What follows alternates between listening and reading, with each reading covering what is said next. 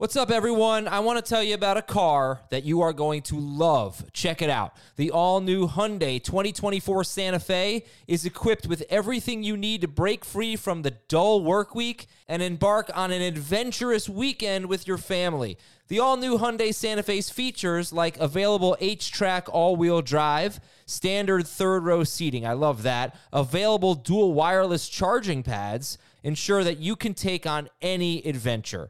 So let's say you're ready to take the family on a camping trip or something like that. The Santa Fe is perfect for you. You've got all wheel drive. You can load everyone up in the third row. It's time to start being adventurous, and you need the right car, and that's the Hyundai 2024 Santa Fe. Learn more about the all new Hyundai Santa Fe at HyundaiUSA.com. Call 562 314 4603 for complete details. The perfect combination of versatile athleisure and training apparel has arrived. Thanks to the visionary minds of New Balance, Clutch Athletics, and Rich Paul, the designs reflect the heart of the athlete and the spirit of the community. With rising defensive football stars Will Anderson and Chase Young on the roster, Clutch Athletics brings the best innovative gear to all athletes, giving them style and performance on and off the field. Learn more and purchase Clutch Athletics at newbalance.com. This is Fantasy Football Today from CBS Sports. What a play! Can you believe this? no, I can't. It's time to dominate your fantasy league. Off to the races, and he stays on his feet. This is gonna go the distance. Now, here's some combination of Adam, Dave, Jamie, and Heath. All right, baby. Advanced stats, expert analysis. I shouldn't say that as if we don't have expert analysis on the other shows. We're still working, like, we've got the name of the show, Beyond the Box Score. Now I'm working on the tagline.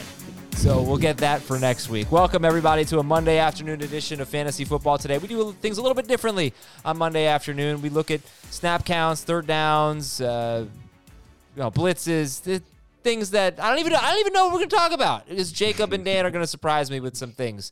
Uh, I've started to get into first down run and pass percentage inspired Yeah, by Jacob yes. Gibbs. Yeah, yeah. Uh, Jacob, you are wearing a Mortal Kombat shirt. Who is uh who's your character if you're playing Mortal Kombat? Who you fight with? Um, his name is actually Nightwolf, and he's not in a lot of the new games. But otherwise, I'm going with Scorpion, of course. Oh, over Sub Zero. Get over here. Yeah. Okay, come here. uh, and uh, I know that's Sub Zero. Schneier, what uh, what film you been grinding on today, other than the Giants? Well, it's been. I started with some Giants tape, and now we gotta. Ew. We got um, all good on that. Started with some Giants tape, and then I started watching the Bengals because I'm trying to figure out. This has been my biggest surprise of the season. This Bengals offensive line, despite the additions they made, big time additions too. I mean, La'el Collins was one of the best right tackles in the NFL last year. They're struggling, and it's not like teams are blitzing them. So I'm trying to figure out and get to the bottom of that and see if that's something that will change fast, so fantasy managers can buy low here on some Bengals, or if it could be an issue all year to the point where I don't want to suggest that moving forward. Okay, well, let's uh, talk about uh, Sunday night football. That was one of the. I, I did go and review every every throw that Justin Field made. Uh, Justin Fields made all eleven of them. It didn't take long. What's going on with Darnell Mooney? I mean, Justin Fields is really missing on some big opportunities. He's just not. He did not play well on uh, Sunday night. They were definitely. I saw a few plays where he could have had huge gains, including the first throw he made was on a flea flicker and he got a 30 yard gain to EQ St. Brown. And if he had just looked at Darnell Mooney, if he had a Yep. split second more, Darnell Mooney was wide open, 55 yard touchdown with a good throw. But anyway, uh, Dan, uh, what's your, what are your major takeaways from Green Bay 27 and Chicago 10? Well, I think that's the major takeaway. It's not just the missed opportunities from Fields for me. It's this is the exact thing that happens. It plays out every time. We act like it's not going to happen, but when you field an offensive line like the Bears tried to field this season, and if you look across the board at all five of those positions, there's not there it, a case can be made, especially after they gave up Daniels in free agency last offseason, which again I just never understood. A case can be made. They don't really have anyone who would be starting on an NFL roster right now. I mean, that's a bit of an exaggeration. I haven't looked at some of these desperate situations across the NFL, but they at least don't have anyone who would be considered a plus starter right now on that offensive line. And yes, Fields made some left some field throws on the field no pun intended there. But at the same time, it's very hard to play behind an offensive line like this because you lose confidence as a quarterback. You rush your entire process up. You speed up. You speed that up post and pre snap. And I just think this isn't going to get any better this year. They don't have anyone to get excited about on this offensive line. Of course, it will. Uh, I mean, literally, it will get better. You know, he's not going to throw 11 passes. His stats will get better, but I don't think the offensive line will get better. I, uh, to be honest with you, I was pretty impressed with their line in, in the run game. I mean, they were really plowing Yeah, they through can run block. the Packers. I was surprised by that. But Jacob, I mean, are we pretty much just done starting the Bears? I mean, Montgomery was started in only 64% of leagues, and of course, he goes off for 136 total yards. Um, you know, but like Mooney and Kmet, there's no way I can trust I can trust them. Are we dropping them? Like, where are you on the Bears, uh, Jacob? I'm fine dropping Kmet if you need to. You're definitely not dropping Mooney. Um, and really, I would prefer to wait and see with both of them. We have a larger sample size of them drawing fantasy relevant volume, even in um, a really you know dysfunctional offense last year. Um, so yeah, it's going to get better. Um, so I would prefer not to drop them. But yeah, I agree with what Dan said. The offensive line is really a problem right now. Um, they did run the ball well against Green Bay, but that's pretty easy to do. Uh, I'm pretty worried about the Bears. I'm definitely taking a wait and see and like not starting any of them next week, except for Yeah. Montgomery if I have to. Okay, on the Packers side of the ball, Jacob, give me your big takeaways from the Packers. They just you know played a pretty conservative game. They had the ball for 37 minutes and 15 seconds. Aaron Rodgers scored 20 fantasy points on only 25 pass attempts. Aaron Jones was a monster. AJ Dillon had his chances but didn't really have a good game and he had a fumble, but he had 19 touches. And then no receiver had more than 4 targets. That stood out. So Jacob, give me your thoughts on the Packers real quick. Yeah, it's really spread out, like you mentioned, um, with the targets not really reaching high for any of those players. They were, you know, getting the rookies on the field, trying to get Christian Watson involved a little bit on end around stuff like that. That was exciting to see. I thought they might roll with just, you know, the three old guys for a while here, but they're already keeping those guys involved, which is dope. Um, for the running backs, yeah, what we've seen from Aaron Jones is is super, super exciting.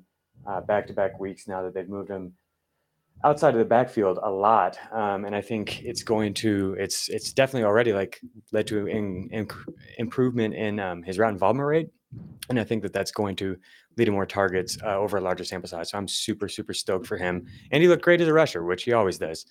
Um, but yeah, outside of that, nothing really stood out. It's about what we expect with Dillon, just low efficiency on this one, unfortunately. Yeah, it was a really run heavy game. You know, I'm I don't know what to make of Dillon. I think he's basically going to. I like him. I, I still like him a lot. Uh, he's going to be a big part of the offense. There's no question. And when they have the right matchup, when they're going to win a game, like I don't know what to, what to think next week at Tampa Bay. That's going to be a really interesting one. Uh, I think they're probably, hopefully, going to have to throw them all. Although Tampa Bay, not going to have Mike Evans, probably not going to have Chris Godwin. Don't know about Julio Jones. So maybe this is just a running game. I don't know. Um, but you know, Dillon, look, you you know, you'll he's probably a good start, not a great start. So we won't spend too much time on him. Allen Lazard, though, I was really disappointed. Dan, uh, he ran the Yep. most routes. He let me see if I have the the Green Bay routes were 26 for Lazard, and the next most after that was Sammy Watkins with 18, Aaron Jones with 18. So he, ra- he played the most, he ran the most routes, scored a touchdown. Do you think he he res- he gets more of a true number one role going forward, or is it going to stay spread out? So on the positive side, when it comes to obviously looking forward with Allen Lazard, he's their best blocking receiver, and this is a team that is going to want to run, especially on the perimeter. That's where they can run best with Aaron Jones. So that's good. It'll keep him on the field. But I don't really see him evolving into what you just mentioned, any kind of true target hog, any kind of true number one here. Not only just based on the rep, uh, based on the rotation they're using, but also he just doesn't command targets. He never has in his career. I still think he has a chance to like round out into wide receiver three range just because I think the red zone role will eventually be there for him and he's going to get up close to double digit touchdowns when all is said and done after 17 games. But I can't view him as anything more than a back end wide receiver three right now. All right. Yeah, I was I'm more optimistic just because I was more optimistic and hopefully Yeah. this game is not a sign of things to come for Allen Lazard. Uh, but you know, not a great start. Three targets, No. and like I said, nobody had more than four targets. It was very, very evenly distributed. But there, there was a game. Oh, oh, the Chargers game was like that in Week One. Remember, nobody had more than four Yep. targets for the Chargers, and that changed completely with Mike Williams in Week pro- Two. Agreed. But the problem is like Williams commands targets. He wins at all three levels. I'm not sure there's any level Allen Lazard wins at except for when they line him up out of the slot and just give him a quick two way go, like quick quick in or outbreaker. So Yeah. I just feel like he doesn't command the target. He's he's not Mike Williams. I'm not saying that, but yeah, no, I know that. I know you're it not. just it's just a lesson of let's see what happens next week. no overreactions. Right. is the lesson. Hey, send us a five star review. Give us a five star review on Apple Podcasts. It is a great way to get your questions read on the air, especially on our mailbag show. On Fridays, we record them. On Saturday, it publishes in the podcast feed. Uh, so go to Apple Podcasts, find Fantasy Football Today, leave us a five star review, and please put a put a comment in there, not just a question, but a comment on why you like the show. This is something that helps our show grow, get more eyeballs on it, and we'd really appreciate it. And then you can ask a question. And I I don't read all of them, but I try to read a decent amount of them on the show. I certain you know the ratio of like Apple Podcast questions that get read on the show compared to emails that get read on the show much higher for Apple Podcasts. You can also send us an email though. I, I respond to a lot of those at fantasyfootball at cbsi the letter i dot com, and I love hearing from all of you as well. Injuries, news, and notes. Trey Lance broke his ankle. He is out for the season. We know that. And um, boy, what do you guys think about picking up Kenny Pickett right now? uh, the specu- like, would Kenny Pickett be better than Marcus Mariota and Jimmy Garoppolo if he got the job? Jacob Gibbs. Um, I don't know about Mariota just because the rushing is exciting there. Um, but yeah, I think it, especially if you just need to, you know, take a swing for the fences type of pickup. Pickett is very exciting. The you know wide receiver group there is awesome, and Pat Freiermuth has had really encouraging underlying uh, per route data through the first two games as well. So like he's really got a full like ensemble of weapons there. Um, yeah, I think he's worth a pickup because Trubisky has not looked good. All right, yeah, superflex leagues. If you're desperate right now, a lot of people are. You know, is Dak struggling? uh, Dak's out. Maybe not all that much longer. Dak could be back in week four. Perhaps week five is more realistic. Jerry Jones was saying he might be back for week three, which is crazy. I thought I Not just said. I thought I just said that. I, I thought I just saw. Sorry, that that is not happening. Okay. No, I knew that was always going to be a long shot. Uh, I want to make sure I'm not wrong about that. Yeah. Oh, yeah. Right. Stephen Jones said that Dak Prescott will not play in week three. Could be week four or five. All right. Okay. Uh, you know, the injury news, not going to lie, other than Hmm. Trey Lance, not that bad in week Well- two.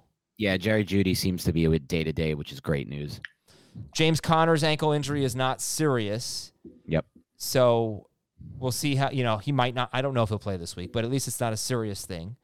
Mike Evans does have the one game suspension. Probably not going to start Tom Brady against the Packers. Mm. See if Godwin plays. Jameis Winston, you know, this is something, Dan, that I'm really excited about Michael Thomas. I had him as a winner on Yep. FFT today on the on HQ.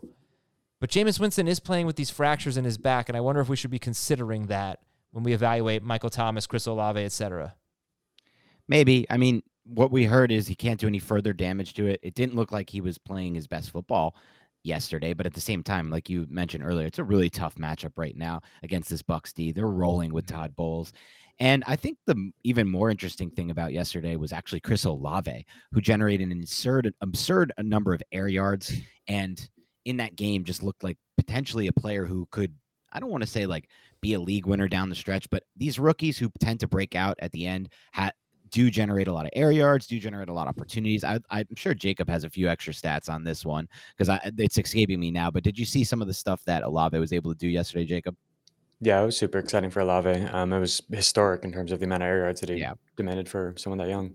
Well, Jacob, what about the rookie wide receivers in general? Because I know you study them a lot coming out of college and the types of routes they run and how it's going to translate to the NFL. And so far, London, Dotson, Olave, Yeah, who am I forgetting?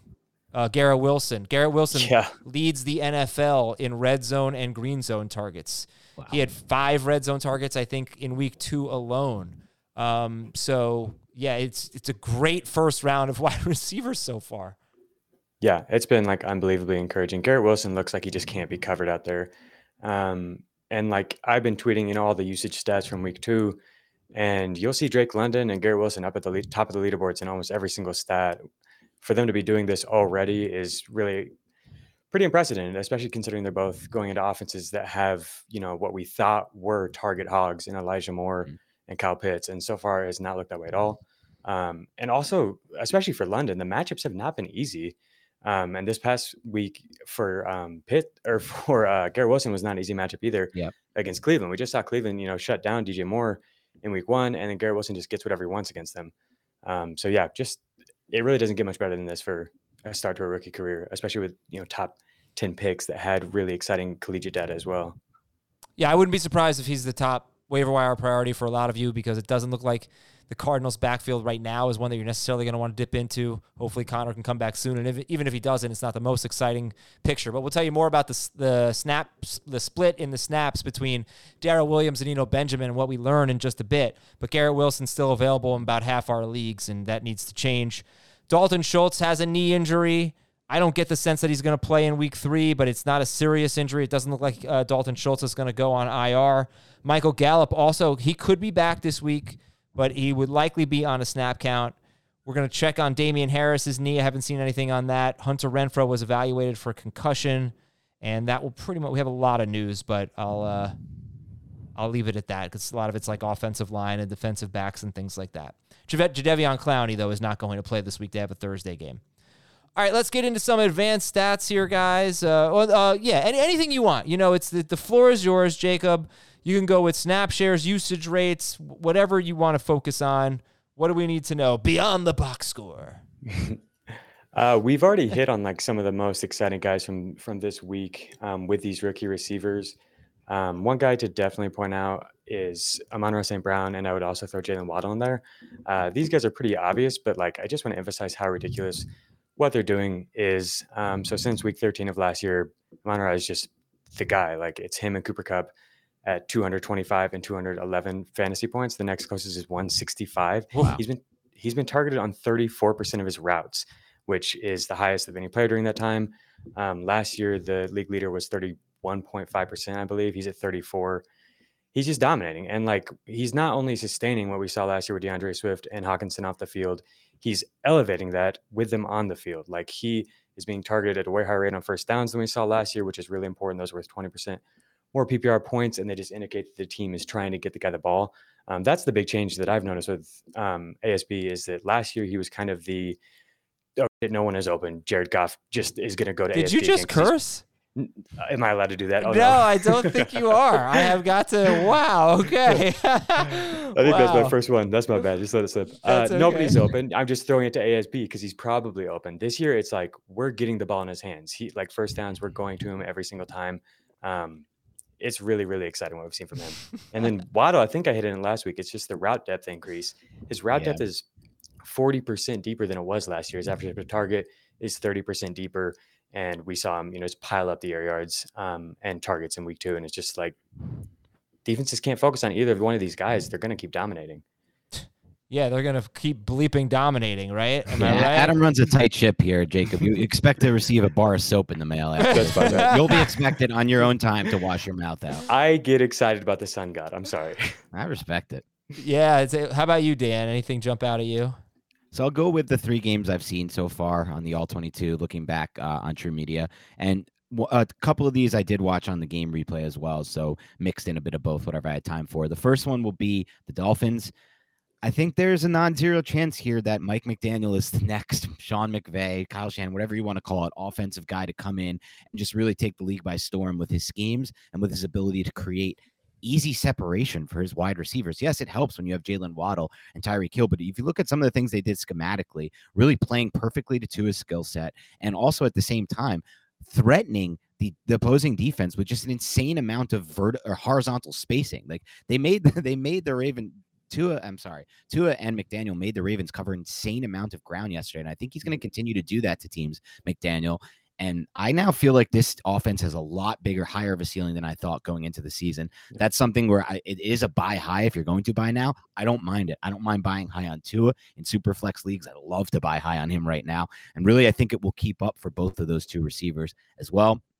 Another takeaway I had again from that Bengals game earlier is look, there are real big issues right now with this Bengals offensive line. Some people say that it's because they didn't play together in the preseason. There's new guys. Continuity is always a factor when it comes to evaluating offensive line play, but they're losing one on one battles. It's not an issue of them getting out schemed right now with blitzes by the opposing defensive coordinators leading to free rushers. They're losing one on ones And ultimately, I've always kind of felt like Taylor was a fake sharp as a coach. I'll be honest with you. I never really liked it. I'm sure Jacob might hold the same opinion based on that laugh, but I felt like he's a fake sharp. He made the Super Bowl. Good. God bless. Good for you. Joe Burrow was on a heater. Chase was on a heater. Lou Anarumo ran a really good defense last year for them schematically. But so I'm kind of not in the buy high for the Bengals. I'm almost in the maybe sell low or hold at best there. And the final thing is the Panthers, man.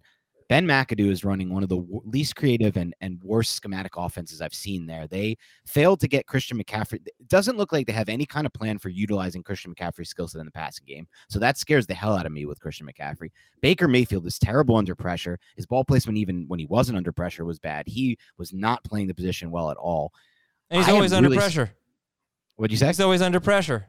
He was always under pressure a lot in that game based on the game plan. But I mean, look, he's not somebody who I think can dig them out of situations where he's forced to go off platform and make all these kinds of throws. And I just feel like that offense reminded me a lot of the Ben McAdoo offense in his final days with the Giants.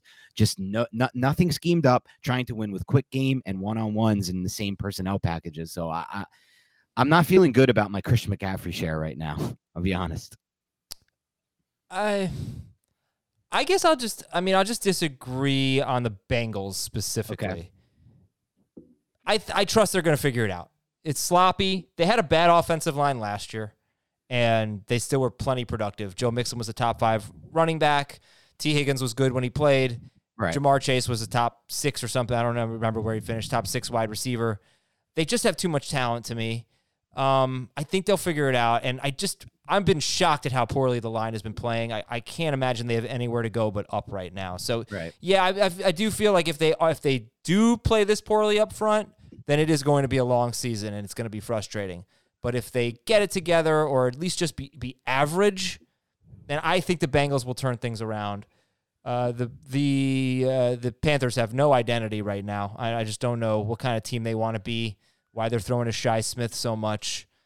They're and you know what? You, you talk about Ben McAdoo, but he might be head coach. He might be interim head coach Ben McAdoo. Bad. That's bad for them. Yeah, so I, I, I, you know, so I don't know who they turn to, but um, but they're uh, they're lost. However, McCaffrey is still so involved in getting so many touches that worst case scenario, in my opinion, would be McCaffrey would perform like a low, like a like a twelfth overall player, not Sure. second or third overall player.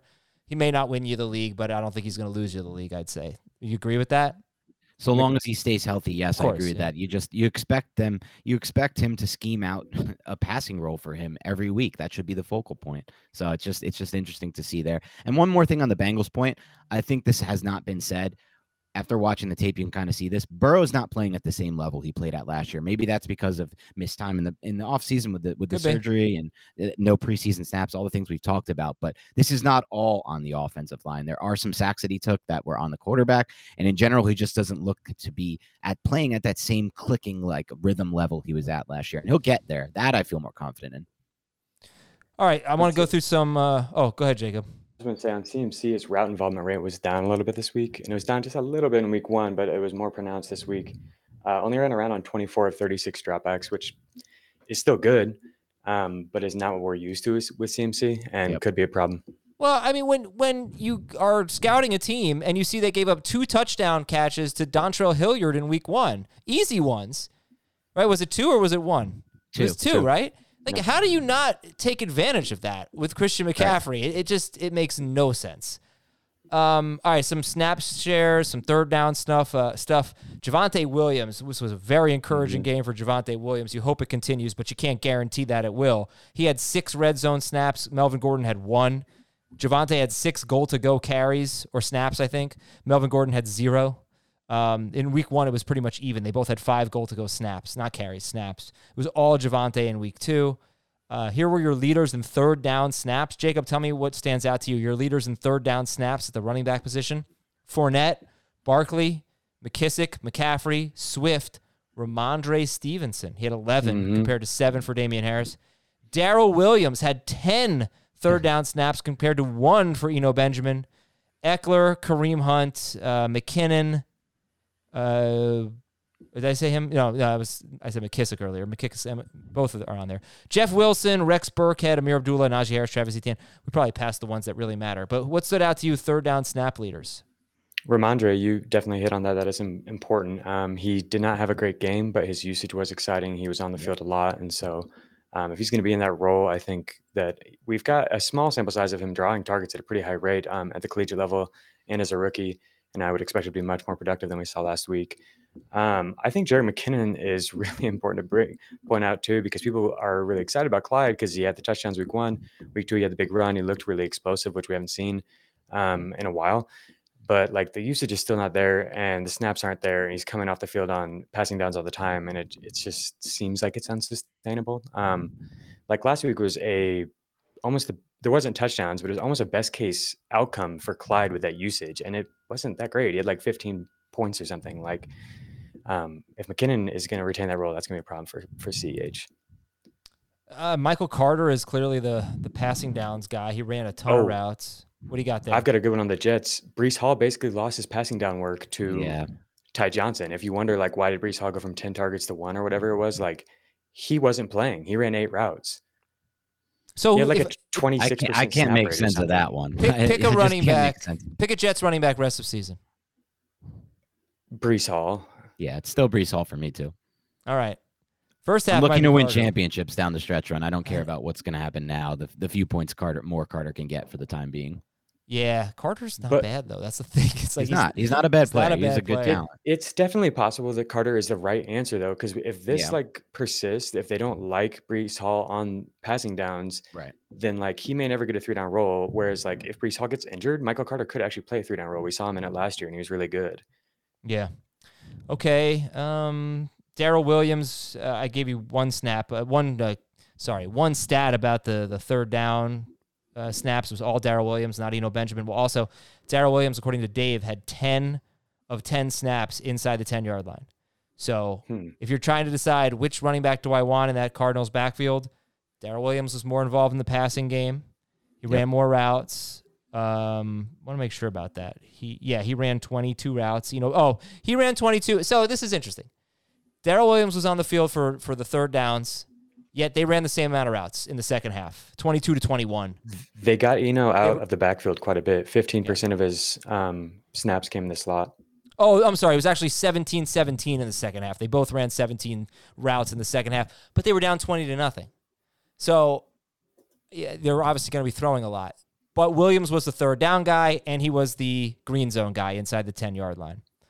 Um, that you know, Michael Thomas only played 76% of the snaps. That did lead all Saints wide receivers. But do you think we can get Michael Thomas up to like 90% of the snaps, or what? That'd be nice, right? hmm Uh, yeah, that, Anything else? Anything I'm missing here? I would just say that Thomas's average route depth is way up from what we've seen in the past. They're using him downfield way more. Yep. Um, and they're kind of using Landry in the underneath role. And he's done well when running those types of routes throughout his career, and he's continued to get better.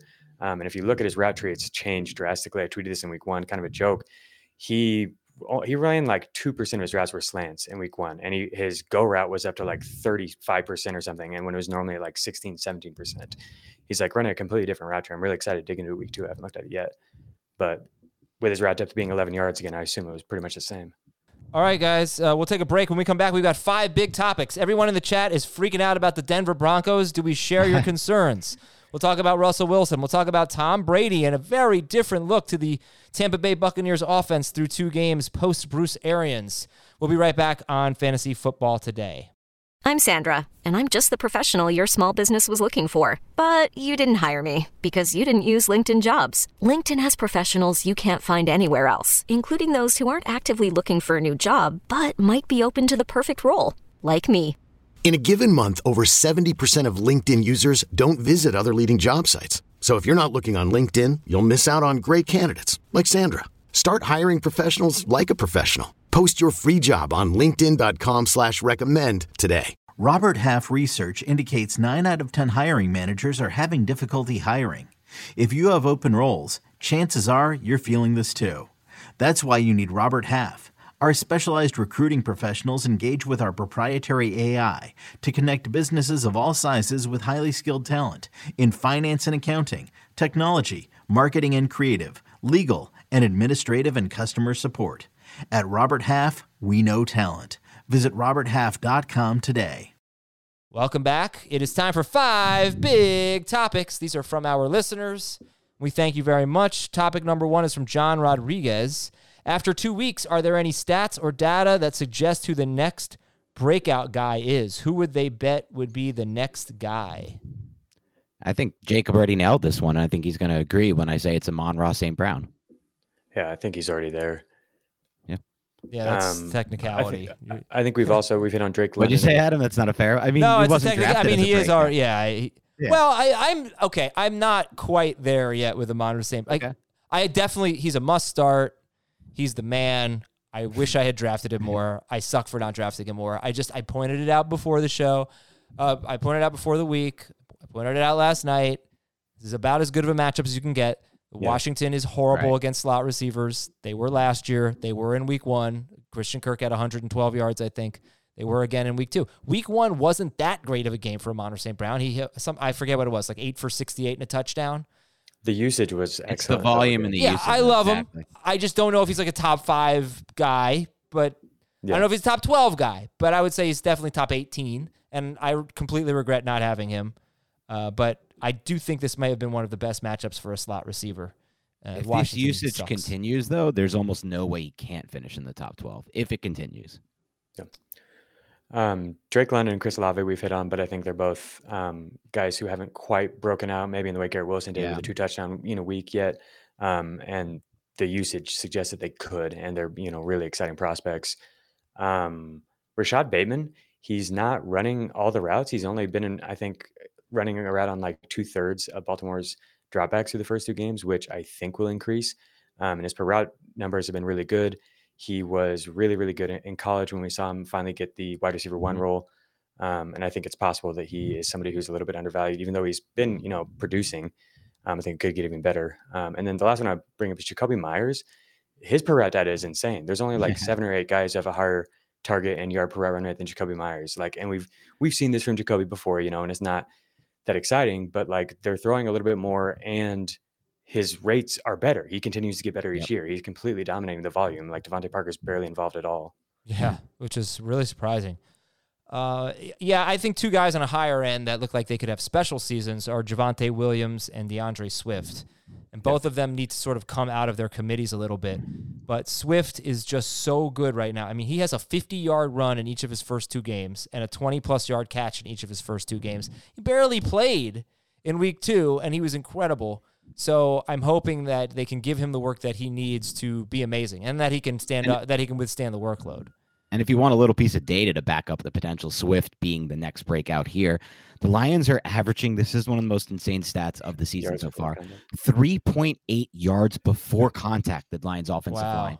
3.8. That's insane. That's unheard of type numbers. That offensive line, I've been watching some of the film on them. They're playing so well in unison. They've had to put some different guys, like they've had to put backups in they weren't expecting, didn't skip a beat. They have the best center in the NFL, in my opinion. They also potentially are have P- Penei Sewell is soon going to be one of the best tackles in the NFL. He's on that trajectory. So yeah, just keep an eye on that. That offensive line right now is playing better than anyone in the NFL in the run game by far. And Frank Ragnow didn't even play in week two, did He he? didn't play in this game, right? They had to they had to go with a backup in this game. Yep. Right. They don't think it's a long term issue.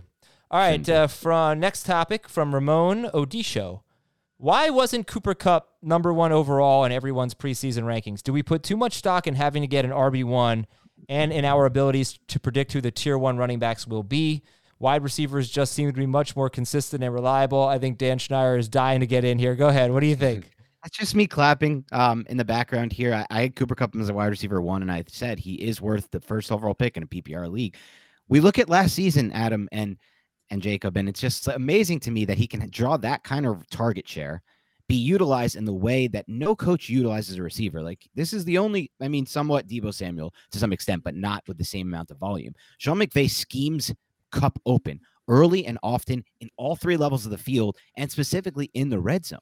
And so he's just quite clearly the best receiver in the NFL for fantasy right now, in my mind. And it's not even close. And Jefferson, you can put him up there, but I don't know if he's going to be able to do it at the same rate because they don't really design the offense for him. He had a great first game, but it's not the same way to design it for Kupp. So I think schematically speaking, I'm all in on Kupp. I agree with this take. I think you are fine to take receivers like Kupp and Jefferson in the first pick overall in a PPR league. Yeah, it's fine, but I think you know look, a, a game, he, he wasn't even that great in week two, and he still was good. But I think there were plenty of reasons to doubt that Cooper Kupp would be as good as he was last year. He probably won't be 1,900 yards or whatever. He had never done that before, and it was a pretty late breakout. Mm-hmm. And, you know, if Jonathan Taylor last, you know, yesterday was pathetic. They barely got him the ball. But I'm still, if I'm redrafting today, I'm still taking Jonathan Taylor over everyone else. And the reason is round three. I mean, round two, yeah. round three. Look at look at who was drafted.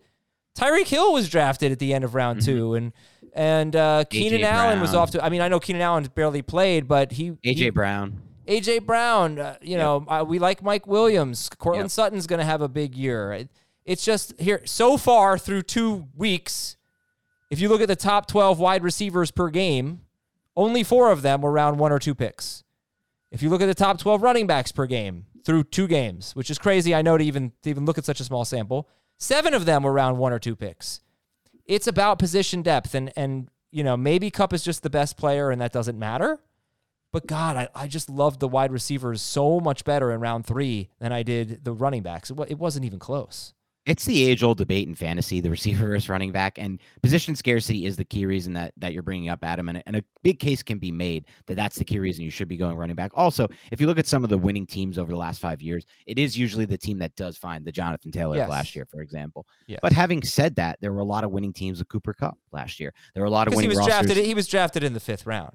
True, he was drafted later. Same goes for Kelce. He was on a lot of winning rosters last year, but the other side of that argument, which is always the sticking point for me, is the anti fragility argument because there's just such a greater chance of these running backs getting hurt than these wide receivers. And so for me, that's when I'm factoring in what I'm taking with my biggest capital, my first round pick. I'm looking at something like anti fragility because I don't want to lose players for I don't want to lose these players for games. Anti fragility? Yeah. That's a term? Yeah. Mm. Jacob, the, is that yeah. a term, Jacob? Yeah. Huh? That's not schooled him. That's right on it. bang. Bang. Snap yes. That was a snap yes. beyond the box score. I love it. beyond the box score. Don't challenge me on beyond the box score. You can challenge me on the mailbag. Never on beyond I love it. anti fragility learning so much. Um yeah okay. Who are some of the key injuries so far this year? Guys who are are already hurt who played in week one and are already hurt. Chris Godwin is one. Keenan Allen is one. James Conner James Conner. We'll see where that goes, but so far, I mean, obviously Trey Lance, that was so disappointing for me. Because when I um, looked at when I looked at the round two and three wide receivers over the past like four or five years to see who was a better bet, the running mm-hmm. backs or the receivers, fifty percent of the wide receivers had been busts.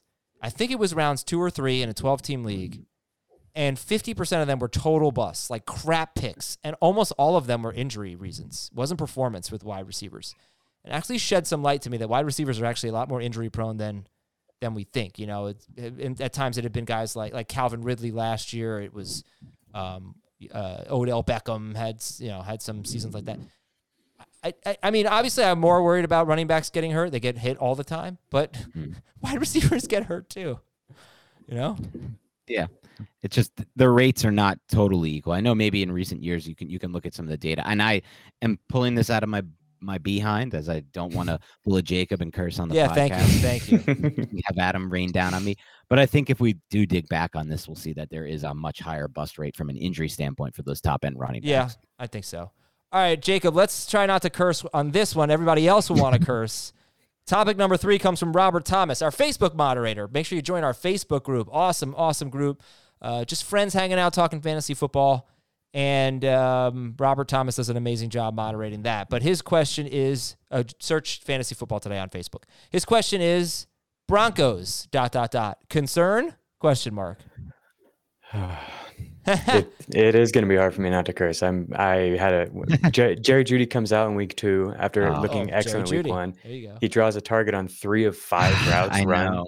They're just going to him immediately, and he's going to dominate uh, Houston, like of course. And then like he goes down mm. and Courtland Sutton proceeds to do what he does when Jeudy's not in the field, which is ball out. And like it's just frustrating as somebody who's been so excited for Jeudy mm. and told everyone that like he's the guy. Like Sutton is really good, but like I think Jeudy's the one Why wide receiver one. I think that's true. And hopefully Judy comes back. But like if he's out, like Sutton's gonna continue to ball out. Like his splits without Jeudy are, are really good. And I mean KJ Hamler's out too. And Alberto yeah. is doing nothing. Like it's yep. Sutton and Javonte. Right, but the okay, but people are freaking out. A lot, a lot of people, a lot of football fans think that Russell Wilson is. I hate Washed. the word. Yeah, but they should say washed up, of course, because washed isn't a real term. Washed is what you do to laundry. But they they think Russell Wilson is not that good anymore. There was a Denver Post headline that said, "Thank goodness Russell Wilson grabbed the wheel of clown car from clueless Broncos coach Nathaniel Hackett." That was a Denver Post headline.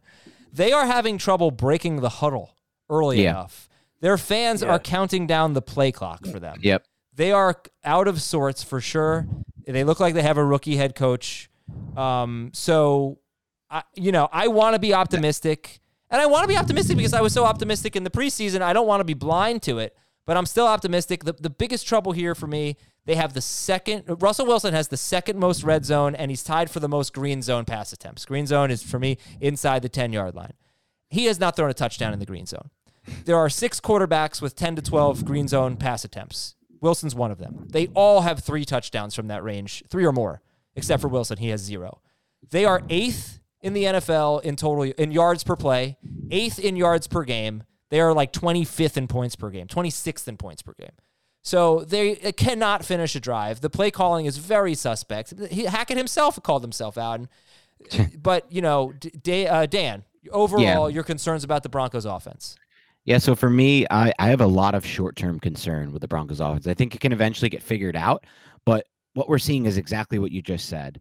An offense that's in disarray. It's a new head coach trying to install a system that, quite frankly, is so different than anything Russell Wilson's played in during his career with the Seahawks. That means you have not only means the typical things you have to learn, the new terminology, but you also have to just learn a totally different set of uh, philosophy for how to run an offense. Throw in all that, they've had an insane number of injuries at receiver. That's screwing up the timing and the chemistry between Russell Wilson and receivers, not just from on the field when he throws the ball to them and they have to be in the right spot to where he's trying to throw the ball. It's things like you said, lining up right, getting them ready before the snap, getting the snap called before you know the play clock winds down to five three four two and the defense can jump it and figure out how to time the snap. All of those issues are going to be there because tim patrick's done for the year. Jerry Jeudy's now a little hurt. They're not utilizing any of the other guys. You said hamler's hurt. They're throwing the running backs and sutton and that's not a way to run an offense. It's going to take time here. They have a coach who i don't believe in to be quite frank and I do have some short term concern for this, especially because you bring up a stat about Russell Wilson that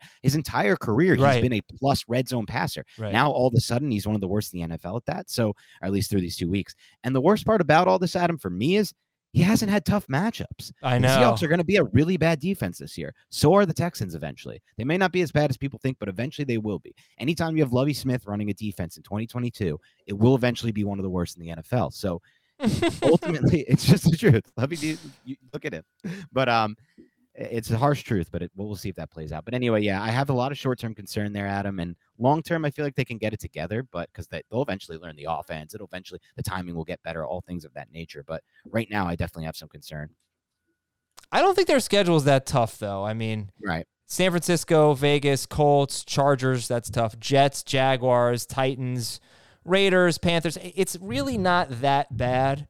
Um yeah, I don't know. I mean, I'm just like okay, Russell Wilson has had a couple of almost touchdowns, right? Courtland Sutton almost came down in bounds. Yep. They had a play. They, they've had a few plays in the red zone against Seattle that were, you know, close. So I you know, I got into a debate with Heath on the on HQ this afternoon. Carson Wentz or Russell Wilson rest of season. He said he'd take Carson Wentz. That was before the good news on Jerry Jeudy came out. I don't know how he feels if he feels differently now. Jacob, who would you rather have rest of season, Wilson or Wentz? I'd rather have rest. I think the points that you brought up on a team level, especially with like just the touchdown regression that's likely to come um, on those red zone throws, um, are good ones. And I think that like the offense is going to bounce back. They're throwing um, at above average rate on first downs in neutral situations, which is something I was hoping to see, hoping to see them play with pace. We've seen that a little bit. Um, I think this pass offense would be better, unless Russ like truly is washed. But um, that would be a washed surprise up. after what we saw last year. Washed up. Washed up. Yeah. AJ Johnson says Dan talking a lot of forbidden Jacob word about Lovie Yeah, and Lovie I stand by it, AJ. I stand by it, AJ. This guy, this man, Lovie Smith, once made me feel like I finally, I'm a Wisconsin Badgers fan. I finally felt like we had a five star recruit, Graham Mertz. His first start ever, he threw for five touchdowns against Lovie Smith defense that was literally running the entire game a strict cover two zone. And so after that game, and then Graham Mertz has been awful since. After that game, I decided that anyone who runs into that Lovie Smith defense can look like an all pro. And so you'll see. Just wait for it. Just wait for it. Yeah, by the way, um, single coverage with Derek Stingley on Courtland Sutton for a, Yeah. a decent chunk of that A game. rookie. Not a yeah, not a great. I mean, good for Stingley for for fighting, but Mhm. you know, not a great. He also got hurt. Stingley he got hurt late in that game. Yeah. Uh, Lewis George, topic number four: Toy Story. Your old favorites like Woody completely replaced by shiny new toys like Buzz. Who is hanging on and who is in the yard sale? See Terry McLaurin, Zeke, DeVonta Smith. Mm. DeVonta Smith doesn't quite fit that, but Mm. um, yeah, Dan, what, what do you think? Uh, you got a friend in me. What do you think about uh, this question here? I love when you break out into like the song version. The Adam are singing the songs and try- he always it's you're actually pretty good with it. That kind of sounded like whoever sings that song. I don't know who Randy that is. Newman sounds like Randy. Uh, is that the same guy who does the short people song? I love the short people song. I don't know. Got no business. I think it is somebody. Somebody for for that. But as far as like you, he the a good a few good ones are brought up. Maybe someone could say Michael Carter if Breece Hall fits the bill just based on expectation. I don't know. I think that one's a little bit of a stretch. I'm trying to think of some other ones that we can go. I'm just going through the games right now.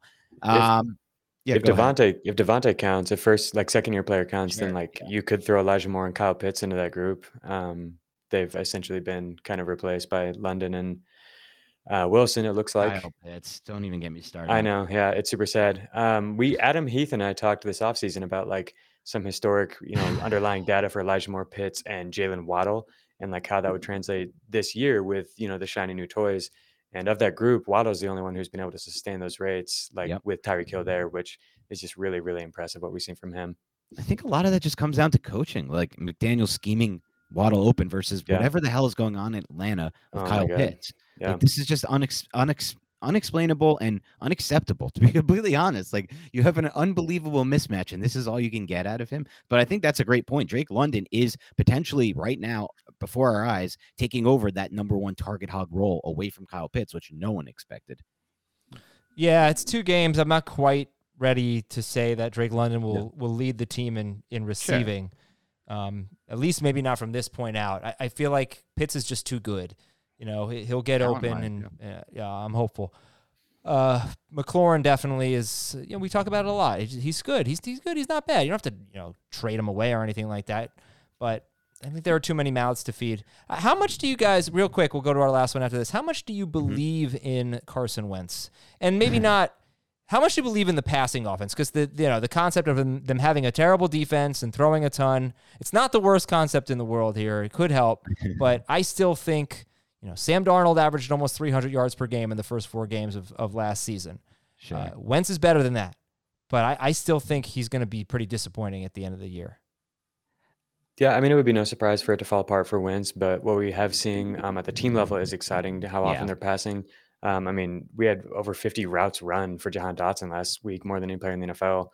And that's just, there. There is so much opportunity if the defense is going to be the, this bad, the offense is going to play this fast and pass as often as they are, um, which could change when Brian Robinson gets back and they have more of what Yeah. they wanted to have going into the year. I'm not sure, um, but yeah, with the way things stand right now, it's pretty exciting, for, especially for Samuel, who's getting the the volume right now, Curtis Samuel. Um, and McLaurin, I just wanted to point out that like this is kind of the role that he was using in college. Um, is more of just a field stretcher and not someone who draws targets at a really high rate. Um, he actually is a rare player in that he like started drawing targets at a much higher rate once he got to the NFL level. And now we're seeing him eh, on a more complete team where he can, you know, be used as the guy who stretches the field for underneath options. Um, and it's possible that that's kind of the role he's going to settle into, which will make him more inconsistent on a week to week basis, but definitely upside with it still. Yeah, Last I like question. how Jacob broke that down. Oh, just to add one thing to Yeah. it. I don't believe in Carson Wentz in real life. I do kind of believe in him in fantasy, and mostly because of Scott Turner, the coordinator running that offense. Yeah. Uh, very pass heavy. Okay, from BBB Go Blue, our last topic. Topic number five Tom Brady. I knew this week would be rough for Tom Brady, but what about moving forward? Is he a buy low? I will amend the question. Dan, who's a better buy low, Tom Brady or Russell Wilson?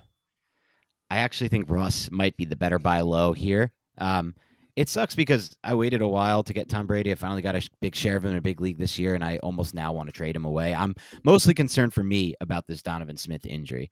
If they don't have Donovan Smith out there on an island and they have to completely adjust their protection like they did this week against the Saints, it's going to get really ugly and it's going to continue to be really ugly there, especially when he loses all the continuity that he's had at the wide receiver position. If this Godwin injury lingers, if this Julio injury lingers, I think they'll they'll get it going just like the Broncos eventually. The schedule does get easier too at some point, but if if these injuries continue to rack up on the offensive line, specifically if Donovan Smith can't play for an extended period, that's that that's when I start to panic here.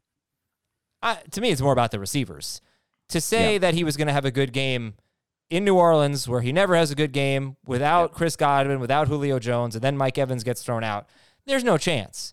Uh, I think when his receivers are back, he's going to be fine. I'd rather buy low. I think, I think on Brady because I still think he's a high end elite quarterback. And while I don't think Russell Wilson Wilson is terrible or washed up, I did watch all of his throws from last week, and I I do think you know just I'm not sure. I'm not sure that he's yeah. the same player he used to be. Yeah. I have some doubts. And, and, Brady, look, Brady layered one of the best throws of the day this week. The touchdown he threw was was unbelievable. It was one of the best oh. single throws of any quarterback. He still has the arm talent. He still has everything that he showed last year. But I wonder, Jacob, if you can, uh, you know, shine some more light on this. But I feel like the changeover from having Arians there last year as a coach to now turning the offense fully over to Byron Leftwich I feel like they've gone more run heavy. Maybe that oh. is.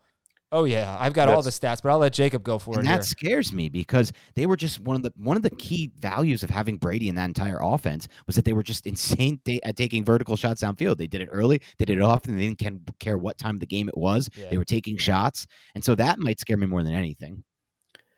Yeah, so they're 31st um, in dropback rate on first downs, 32%. Um, the only team that's lower is San Francisco at 29%. The league average is 52%. They're at 32. Um, that's not good. And then in neutral situations, they're below the league average as well. I want to say 54, 55%. The league average is 63% um, of the time they drop back for a pass. Tampa Bay is much lower than that. In the past, we've seen them be on the other end of the spectrum where they're very high. It's only two games. So, what I would say is that there's significantly more upside with Tom Brady um, if this turns around, if we see them get back to what we've seen in the past, if the offensive line, you know, kind of comes together and these receivers aren't hurt, um, Chris Godwin looked pretty good when he was out there in week one and looked really good at the end of last yeah. year. Mike Evans has looked good. Right. Julio Jones has looked much better than we expected. The other difference between these two is if these guys go down, there's still really pretty good pieces in Tampa Bay. Whereas like Russ is throwing to no one when Jerry Jeudy's off the field and KJ hey, Hamler's off the field. Sutton, baby and no one else. Yeah, no one else. Yeah, right. They um, they do have great running backs. Javonte you, Williams. You would have been so proud of me, Jacob. Man, I went through all the first down data. Right now, Tom Brady is 24th in the NFL in first down pass attempts. Last year, he was second. Right now, Leonard Fournette is tied for Saquon Barkley for the second most first down carries behind Joe Mixon, and he's second overall in carries, just in overall carries. Last year, Fournette averaged 12.9 carries per game. This year, 22.5 carries per game. Um, and he leads the NFL with 22 carries in the first half. So hmm. it's not just they're killing the clock at the end or anything like that. I mean, they are running the ball. Uh, and I don't think Fournette can hold up like this 22 carries per game. So what happens if he misses some time? there will be more throws for Tom Brady, but I think so. I do think the offensive philosophy is a little bit. The team philosophy is going to be different without Arians, and I think that caps Brady's upside a little bit. I mean, mm-hmm. if not a lot. However, I still think it, this is really important. If you're the Dak Prescott manager, you're the Trey Lance manager, if you're really struggling at quarterback right now, I think Brady and Wilson personally are very good buy lows. And you know, I think we we, we I think we all said Brady over Wilson. No, I, I actually you said. Russell oh, that's right. Brady. You said Russ. I'm sorry. All right, so you could consider it. Um, but you might you could wait probably another week for Tom Brady because he's not going to have Evans. Right. I don't think he's going to have Godwin. I don't know if he's going to have Julio. yeah. he's probably, not going to do so well against Green Bay this week. Might not have Donovan Smith either. Might not have Donovan Smith. Fun show. All right. Beyond the box score. I can't believe I found out just now that you're a data instead of a data guy. Me. No, that well, was that was Aizer who said oh. it. What's his name in Goonies? Think it's data. It's, it's also such a good opportunity for you to come up with, you know, you have the Aizer stats, the Aizer data. sounds great, Aizer data. You that's actually that's not that's not a bad, right? but that's not my thing really. That's your thing. That's you and Jake. I don't know. You got first down stats. Yeah, now. you're ripping off first down stats now. Who knows? It's a whole Could new world. Sub Zero. Okay, so who's your favorite Mortal Kombat character? That's our YouTube poll. Sub Zero, 44%, Scorpion, 37%. Johnny Cage and Liu Kang. Yeah, the hardest part of this poll is picking the four characters. You know, I, you did a very good job. Um, yeah, I think that's the who who would be like next best. That does it. Oh, I kind of liked Raiden. Hmm, Yeah. yeah, yeah. He's really cool. He was It's cool. Cage for me just because he had that line about the sunglasses that I love as a kid. What was the line? I can't say it because it involves a curse. Oh, uh, okay. Yeah, we can't talk about Mortal Kombat on this show. a much better movie than Double Dragon. I will say that. Uh, Double Dragon, worst movie ever made. And we will end the show. It is the worst movie ever made. We will end the show on that note. Thanks for watching, everybody. For Jacob and Dan, this is Adam. We have gone beyond the box score. Tagline coming next week.